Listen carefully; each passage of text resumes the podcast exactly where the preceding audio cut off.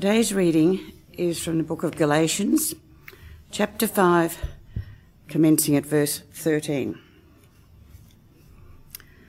For you were called to freedom, brothers and sisters.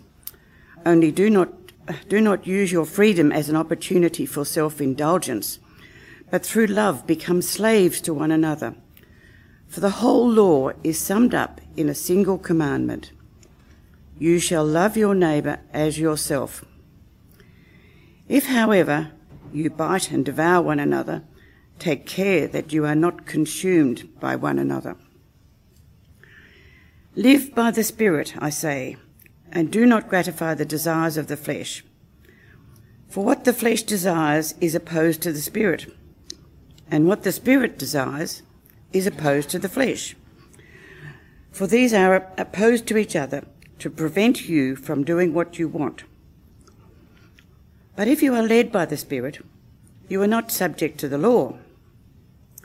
Now the works of the flesh are obvious fornication, impurity, licentiousness, idolatry, sorcery, enmities, strife, jealousy, anger, quarrels, dissensions, factions, envy, drunkenness, carousing, and things like these. I am warning you as I warned you before, those who do such things will not inherit the kingdom of God. By contrast, the fruit of the Spirit is love, joy, peace, patience, kindness, generosity, faithfulness, gentleness, and self control.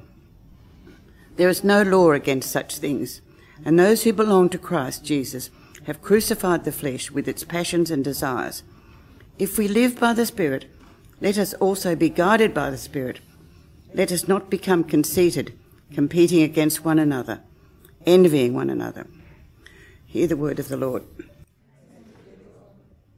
Well, good morning, everyone. It's lovely to be here. I spent many years with young Randall and Katie and a growing family at Deep Creek, so it's great to be here. I can only imagine Randall leading this group down the most difficult paths. Randall away hiking, and as we come to our passage today, I want you first of all to grab the idea that the Apostle Paul himself was a hiker. Who's been to Greece or Turkey, western part of Turkey? Any travellers here? Well, you can you can go and watch a little travel log on YouTube, and you'll see in these areas that the land can be pretty difficult.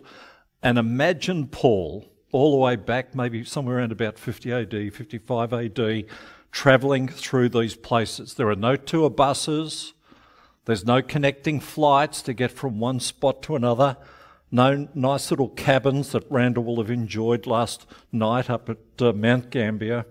He, he travelled over some of the most difficult terrain often on foot. And so he now comes and he's writing to the churches in Galatia. Where's Galatia? Well, think of that region that runs from the top of the Mediterranean Sea up to the Black Sea and the eastern side of Turkey. So he's writing to them, and clearly, as he wraps the letter up, walking is on his mind. But he's not talking about just trying out his latest pair of Nikes. What is on his mind is walking in or by the Holy Spirit. Walking in the Spirit. It's such a vivid word image for Paul.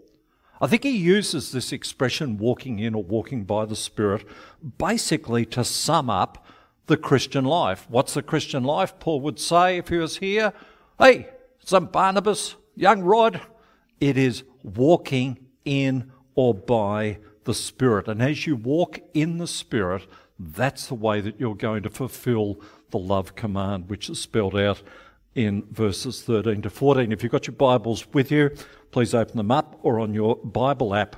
And you'll see there in verse 16 that it could be literally translated this way In the Spirit walk, or in the Spirit live. Now, for those who loves Greek English grammar, it's a command, it's in the imperative. So he's wrapping up a letter to these churches spread all around this region, and he's going, I'm giving you an imperative. In the Spirit, walk. In the Spirit, live. And so for us, that ought to be foremost in our minds.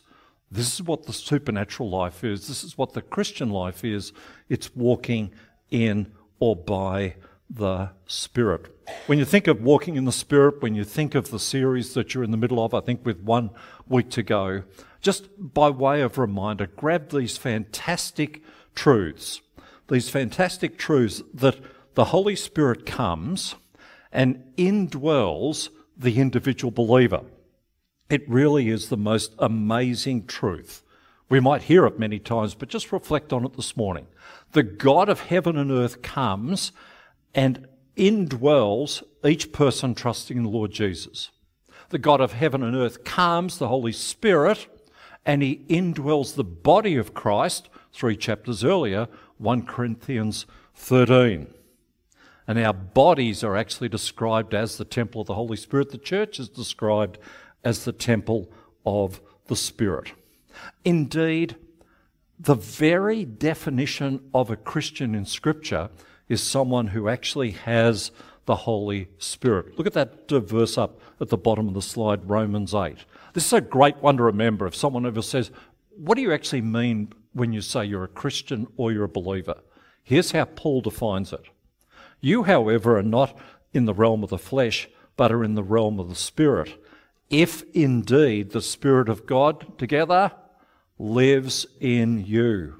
And if anyone doesn't have the Spirit of Christ, then they do not belong to Christ.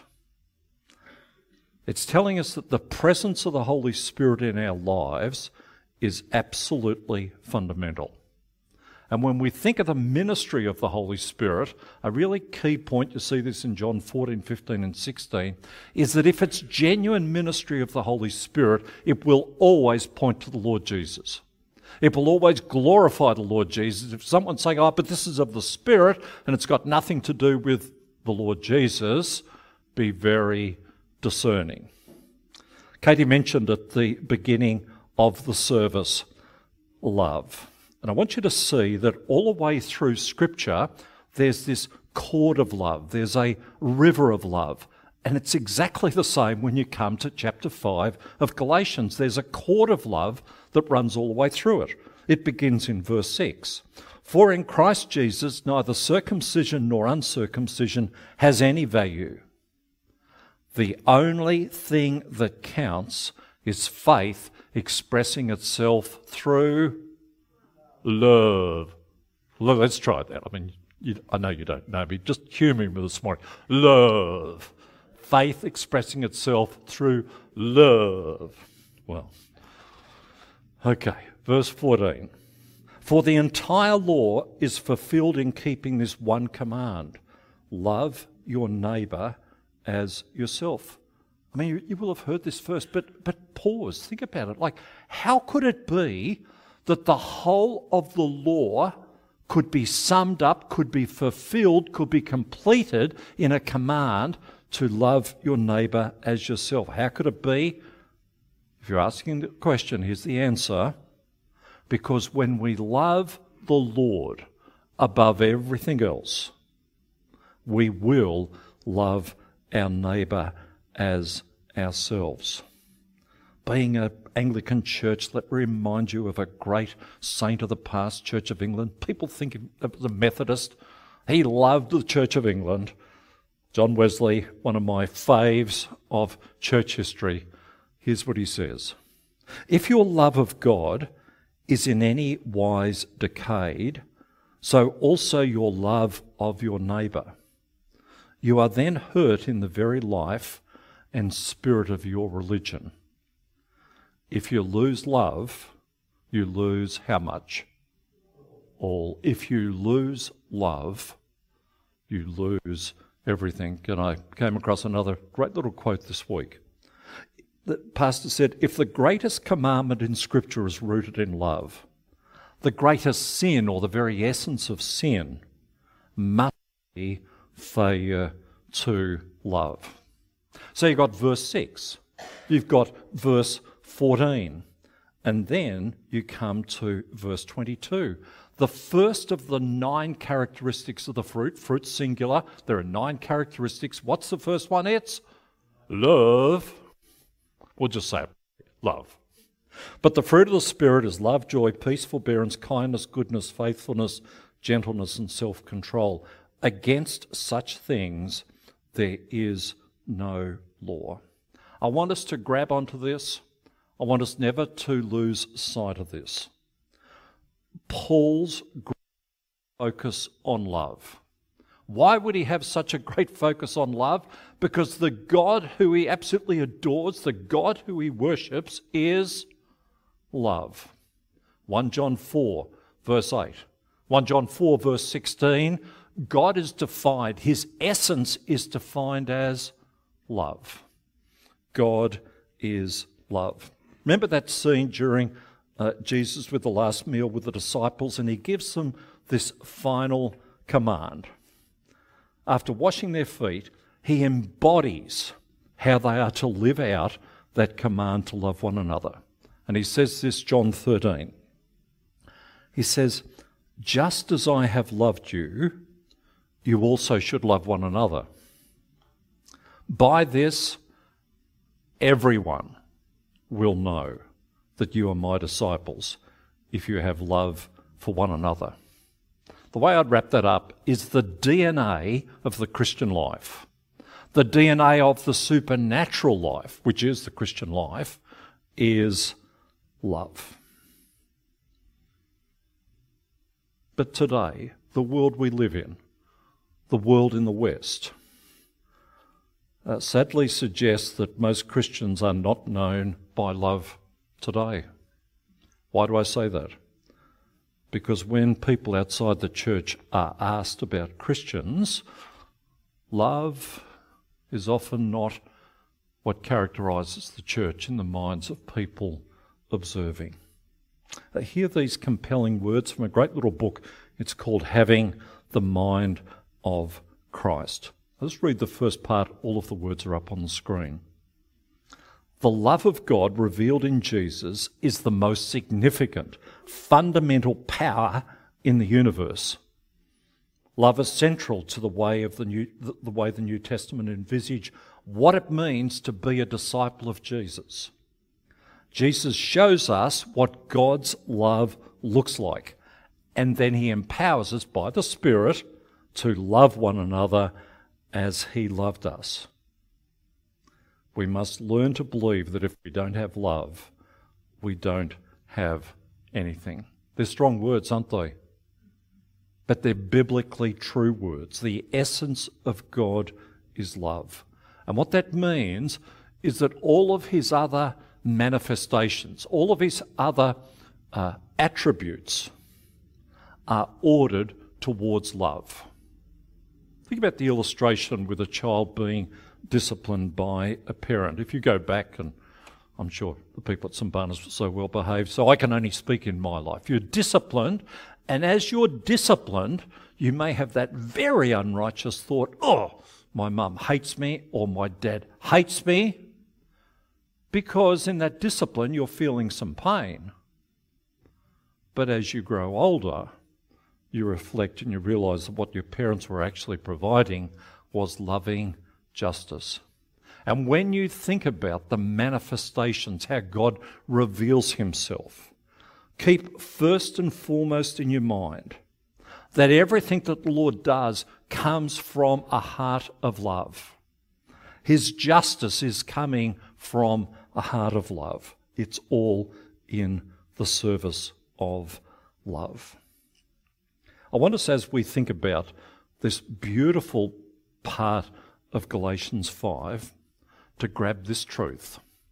The Christian life, the supernatural life, which is what we're all living if you're trusting in the Lord Jesus, is relational, it's not transactional. What do I mean by relational? Well, think of the beautiful word picture in John 15 of the vine and the branches and the fruit. Think of the reality that when we are joined to the Lord Jesus in union with Him, we're actually participating in the very life of the Trinity. That's mind boggling, isn't it? But it is the truth of Scripture. And the other truth of Scripture is that ultimately, in the consummation, everyone trusting in the Lord Jesus will be glorified in His presence. All of that run, uh, summed up, this is a relational situation that we have as believers. Living a genuine supernatural life is relational. It's being in intimate communion with the God who is love. It's not transactional. What do I mean by transactional? The Christian life is not some cheap party trick. It's not some magic words like an incantation that you speak out. Most particularly, it's not a get out of jail card free. It's not like, okay, give me the words because who knows, I might get hit by a bus. It's not a political slogan. What is it? It is the blood, it is the sweat, it is the tears of the Lord Jesus Christ who gave his very life for a broken world so that they could be in warm, loving relationship with him. And I say this as a gross generalization. It would have absolutely no applicability to the saints at St. Barnabas. But often the emphasis in evangelical circles, churches, and this is especially true in North America, is on transactional Christianity. But I think that's a bit bizarre to actually put those two words together Christianity and transaction. What do I mean by transaction? I mean seeing Jesus simply as that get out of jail card. It means thinking that if we just say some words like a mantra, but completely dismiss what Jesus says, which is follow me, that everything will be fine. But the call of the gospel is simply follow me. But when I say simply, it's radical, isn't it? It was radical in my life. It is a 180 degree change in what the idols of your life are, what you worship, the direction in which you're going. And I think the tragedy is that transactional Christianity often leads to lives that actually do not reflect the Lord Jesus. Because the, the person has got to a point where they think if I just say these words, I'm going to be okay without a heartfelt submission to the living God. And friends, that's not the supernatural life because salvation is Jesus. Let me give you an illustration that really uh, caught my attention this week. It was a video clip of a quote unquote Christian TV show. We don't have them in Australia, uh, but the US just has dozens and dozens of them. Well, this was a, a pretty well known and extremely popular quote unquote Christian TV show. And there was a man and a woman who were the hosts, and they were interviewing a guy who is a big name in what would be called the apostolic charismatic movement in the US. See the picture? So the, the two hosts go, I won't name the guy, turn to the guy and they go, You wouldn't believe it. Like it's bizarre. There are all these people who say Donald Trump is not a Christian. And the charismatic leader, he literally just about falls off his chair. He is in like extraordinary laughter. He said, That's just ridiculous. Like I know three pastors, and they have prayed the sinner's prayer with him. And the woman, the co host, not a of being a woman, but was the woman, she goes, Well, like if he said it three times, surely one of them is stuck. Friends, please hear me. This in no way is a political statement.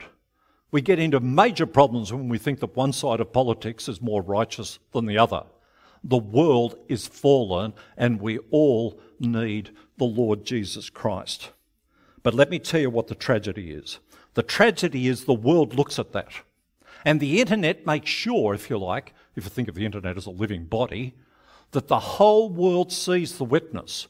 Oh, okay, so we say these words, but every time we get up, we speak hatred, division, vile things against other people, but then we say this is the Lord Jesus. And I'm just simply standing here and saying that is not the gospel. That is not the Christian life. That is not the supernatural life. And it actually defames the name of the Lord Jesus Christ. And I continue to meet people who today, now, because of this happening, they go, I want nothing to do with the church. I heard of a story the other day of a family. They were in a restaurant uh, the family bowed their head and prayed and gave thanks for the food. Who knows what was going through the minds of an adjacent table?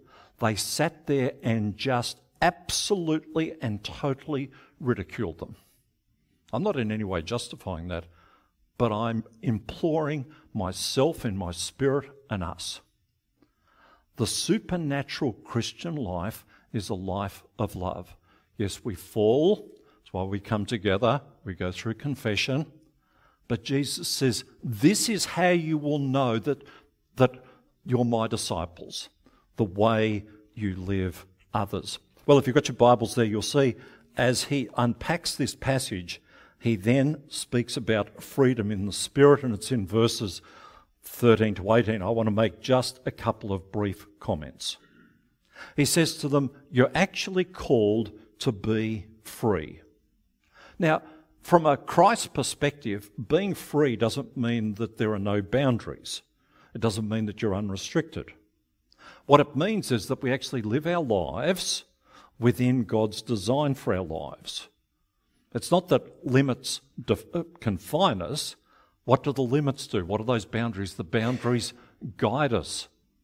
The boundaries are there so that our lives are actually enriched, so that we don't, in Paul's words, indulge the flesh.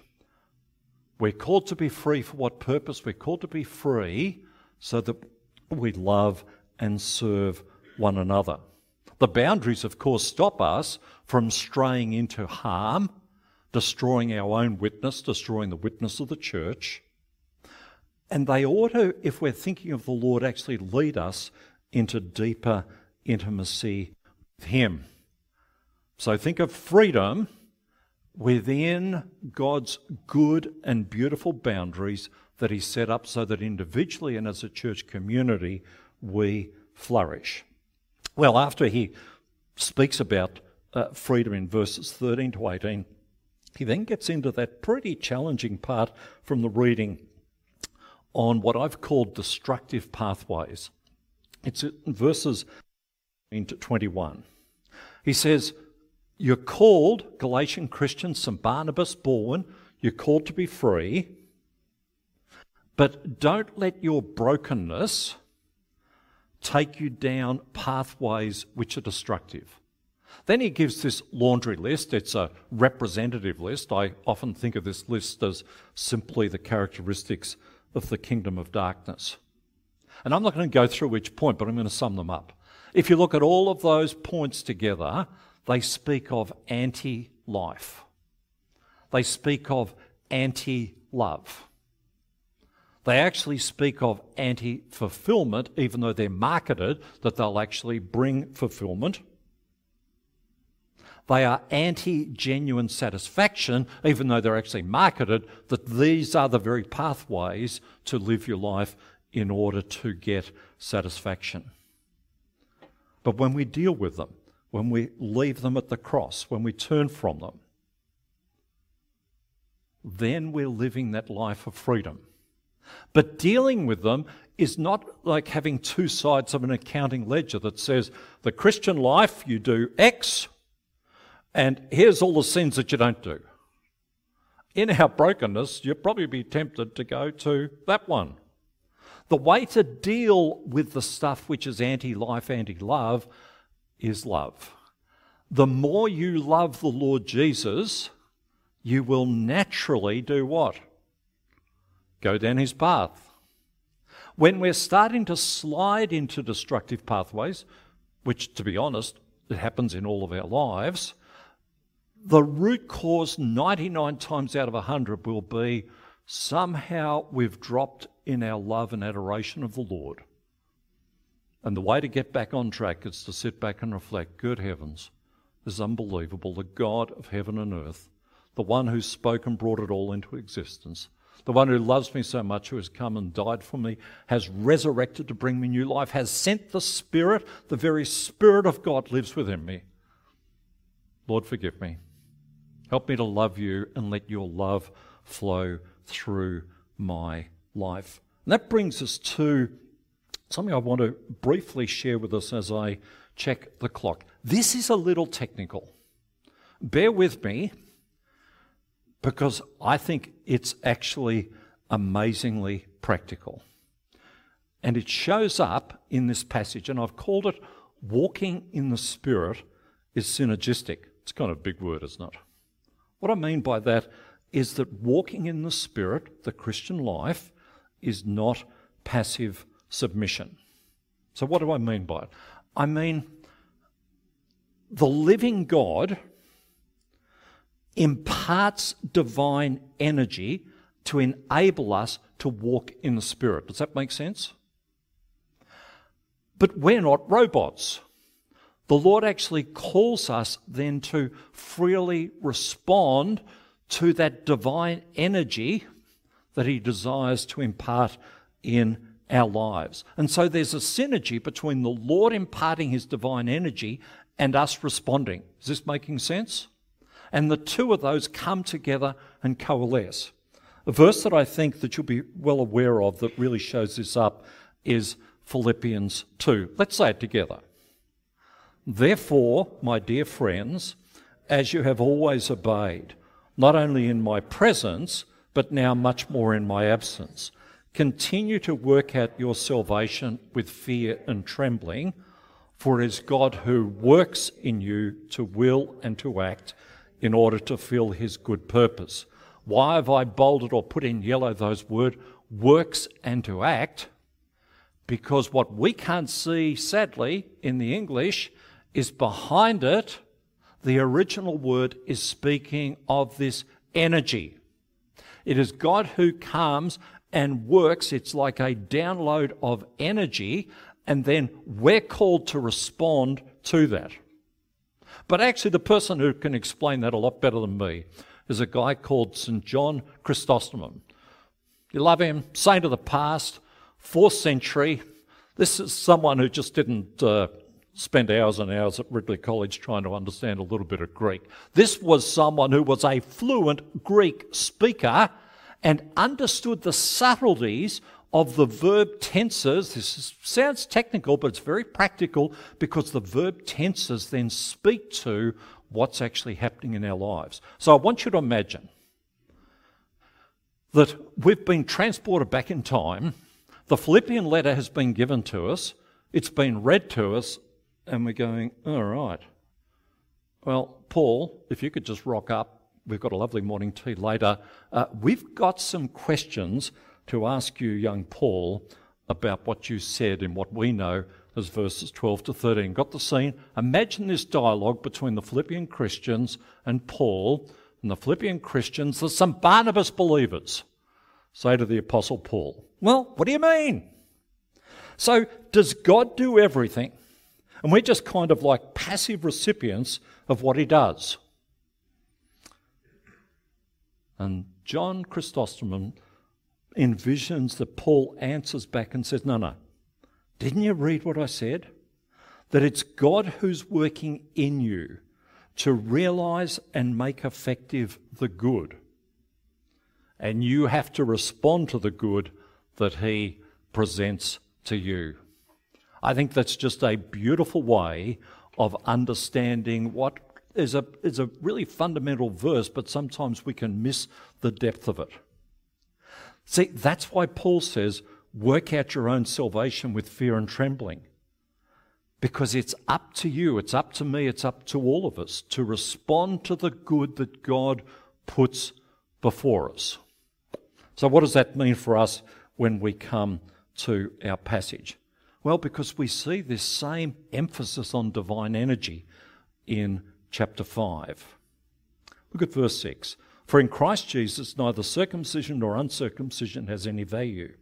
Together, the only thing that counts is faith expressing itself through word.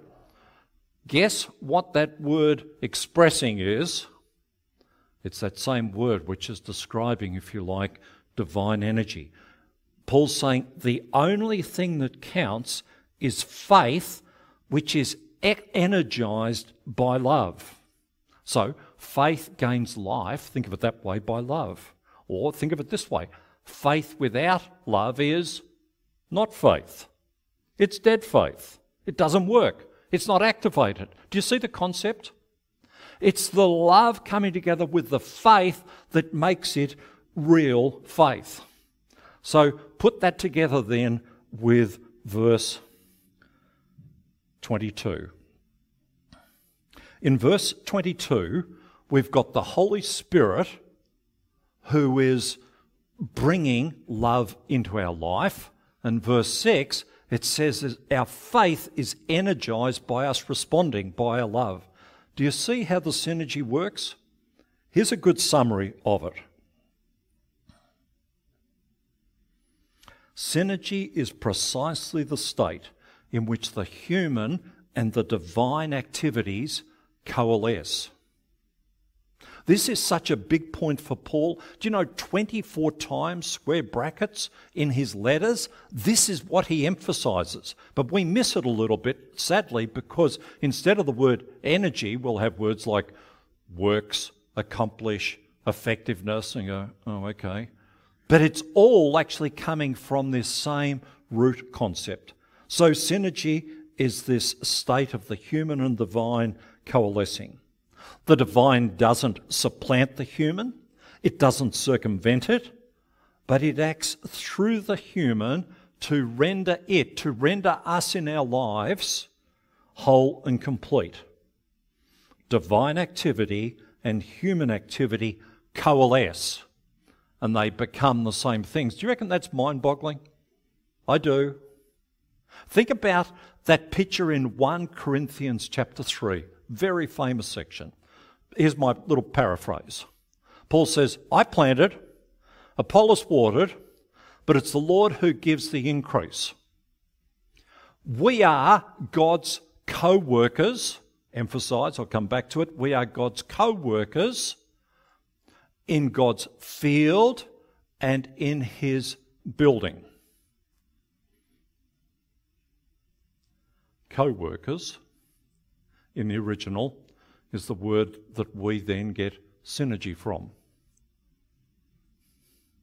And the root word behind that word synergy in the original is, can anyone guess? It's energy.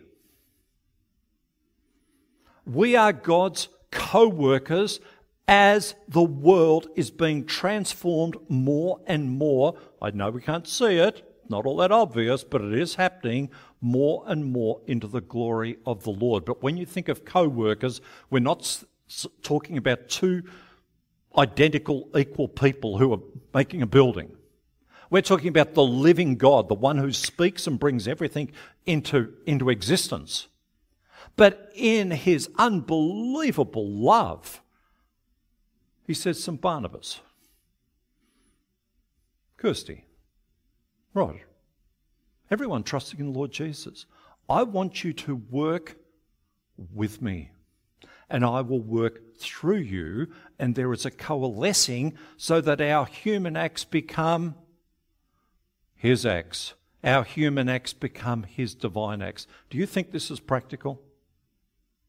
Do you think if you think every day about the breath that I'm breathing, the way I'm seeking to live my life, is this coalescing of the Holy Spirit and myself, not being used as a robot, us freely responding?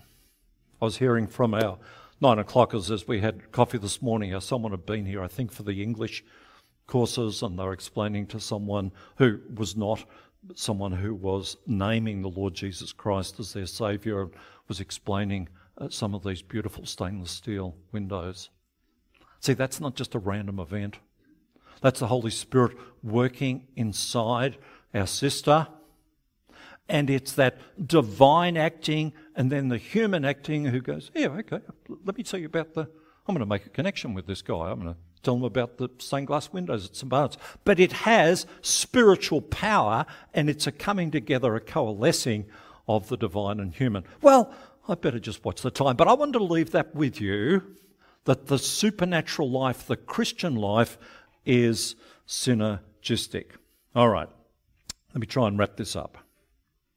I want to just very briefly identify three areas that I think, from my own observation, my own life, can trip us up in walking in, walking with, walking by the Spirit. We can get tripped up because of poor teaching, false teaching. We can get tripped up because of poor practices. Sometimes we can get tripped up simply because of the environment that we grew up in. And all of it can conspire to trip us, us from living in the fullness of the Spirit. So I want to identify very briefly three points. And the first one is what I would call the impact of the Enlightenment. Some people refer to it as the Age of Reason. Don't have to worry too much about it, but it's super significant in Western society. It was a period probably 1650s through to the early 1800s. The key thing about the Enlightenment was that it rejected the possibility of the miraculous. It was marked by philosophers and political theorists, and they basically they separated the world. Think of that sitcom upstairs, downstairs, okay? Well, they separate it into there is the divine or supernatural, and there is the natural. And it's like never the twain will meet. So instead of a creator who is present, instead of a creator who is present and active in his world, there was just nature. God was relegated upstairs, to the supernatural realm. We were downstairs. And this philosophy has dominated Western thought. And not surprisingly, it has crept in like sneaky little rodent into the Western church. We're speaking generalizations. But of course, the Western church would never claim to be deists but it's actually crept in. I want you to think about it. We freely, warmly admit the supernatural, the spiritual, don't we, when it comes to forgiveness of sins? Praise the Lord that our sins are forgiven. Praise the Lord that there'll be a final resurrection. But we run the risk, if we let the spirit of the enlightenment, that we go, well, outside of sort of the final resurrection and forgiveness of sins, we're the ones in control, and Lord, kind of leave me to work it out. But the central tenets of the Christian faith are all miraculous. God's power comes and there's creation. The miracle of God taking on human flesh in the incarnation. The resurrection. The more you think about it, the more mind boggling it is. And then the ultimate consummation. One writer has rightly said Christianity is rife with supernaturalism. You can't take the miraculous out of Christianity and still have anything that can be properly called Christian. It's very seductive. And I simply call it the spirit of the Enlightenment. Be aware of it. It's a trip hazard. There's another trip hazard. It was certainly one in my own life, and I call this trip hazard simply by the term cessationism. What's cessationism? Cessationism simply says that the gifts of the Spirit, in particular the nine manifestations, remember nine fruit of the Spirit, nine aspects of the fruit, nine manifestations, nine ways that the Spirit manifests in 1 Corinthians 12. Cessationism, which is pretty, pretty common, says all of that was back in either the time of the apostles or the time of the canon. No one seems to be able to quite define it, but it was kind of back then. Now, the Lord's having a long nana nap on a Sunday afternoon. That was the environment that I grew up in. But it's basically God's up there, I'm here, and all this stuff that we read about in the New Testament. It's a nice, interesting story. We can get some principles out of it, but it actually doesn't have much relevance for our world. But, friends, miracles are not God coming and overriding the laws of the universe. Miracles are simply the signs that God's here and that He's at work within the world. It's a big topic. I simply want to say, graciously, lovingly, there is no biblical support that for this little period of time God was active, but for all of this period of time He's stopped working in such a manner. Beware of the impact of the Enlightenment. Beware of the seduction of cessationism. Let me tell you, thirdly, why sometimes we can be seduced in that way. And the reason is because sometimes those who can speak a lot about the gifts of the Spirit may not actually be showing that path of love. And that can trip us up, can't it? We go, well, that was nonsense. I mean, look at all these words that were supposedly spoken in prophecy. I mean, none of them came off. So I think this argument that the gifts were around for just this period but not then, that seems to have some validity. So we can take currency, if you like, from poor practices. Is this making sense? And let that be the guide in our life rather letting the authority of the Word of God and then being discerning about is this of the Spirit or is this or is this of some other spirit? That's when I used that illustration earlier. Please hear me. It's not a political statement. But my heart grieves over what's happening in the Western church, especially North America, country I've lived in. I love the place. But the internet means that all of the stuff that's said gets spread everywhere. And when we make statements in the name of the Lord Jesus that are not true, do not come about, and do not reflect the fruit of the Spirit, the name of the Lord Jesus Christ is blasphemed. And then it's extremely easy to go, oh, really? We're doing a long series on miracles and the supernatural life. Look at all this crazy stuff that's over there. Do you agree it's a trip hazard? It's a trip hazard when we let the bad practices be the filter. I implore you in love. Let the Word of God be the filter. And then Paul, very aware that this can happen, writes to the Thessalonians and he says this Think it's us, St. Barnabas. Don't quench the Spirit. Rod, don't quench the Spirit. Don't treat prophecies with contempt, but test them. Test them all. Hold to what is good reject every kind of evil. Words spoken, 1 Thessalonians 5, it could be as if the Apostle Paul is speaking to the Western church today. Don't let those bad practices pull you off the path, but test them.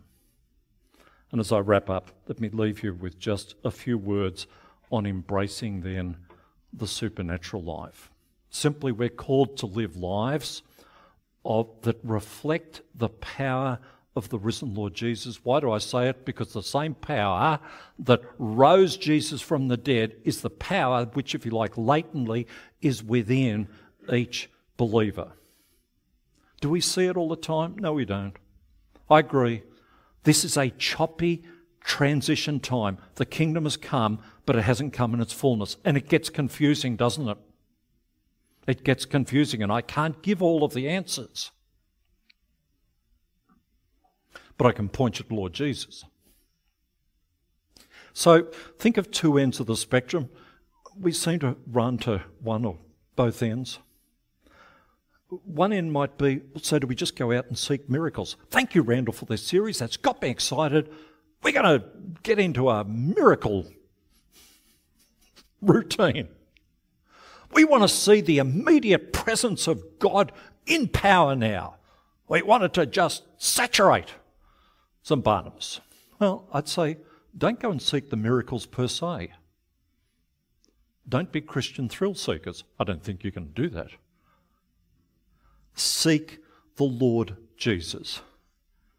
That's what our call is. And as you seek Him, as the Spirit comes in fullness, oh, you may, I can't say you will, but you may see something that we would put in the category of miraculous. But we don't chase that. We chase the Lord Jesus. That's one end of the spectrum. What's the other end of the spectrum? The other end of the spectrum is that we try and define and constrain God into our safe little box, which we then just sort of open up when it suits us. We need to repent of, we need to renounce if in any sense we have that upstairs, downstairs view. Oh, yes, the Lord's in heaven. Praise the Lord that He's forgiven us. Enjoy your nap. And we're kind of in charge and running our lives. Don't keep Him in a box. Don't go and chase the miracles, but chase who?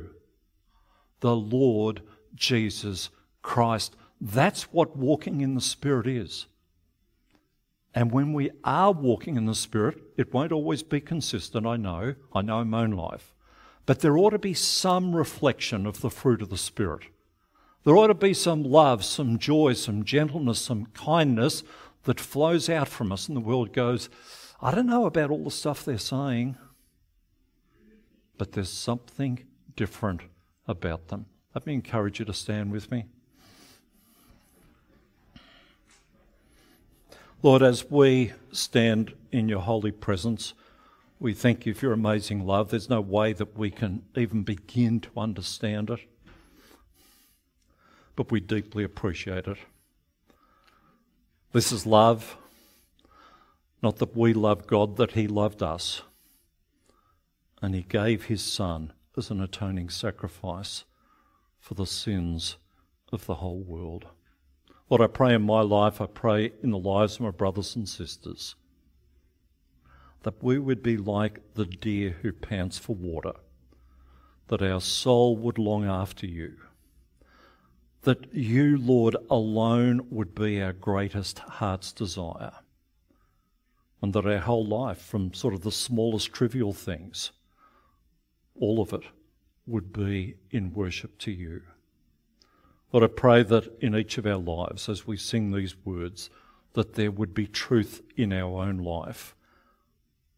Lord God, that we want you more than gold or silver, that we recognize that you can only satisfy all of our deepest desires, that you alone are the real joy giver. You alone are our strength. You are our shield. You alone are my heart's desire. And I long to worship thee. Let me encourage you as we sing this for it to be a prayer, a prayer that comes from the depths of our hearts, both individually and as a church.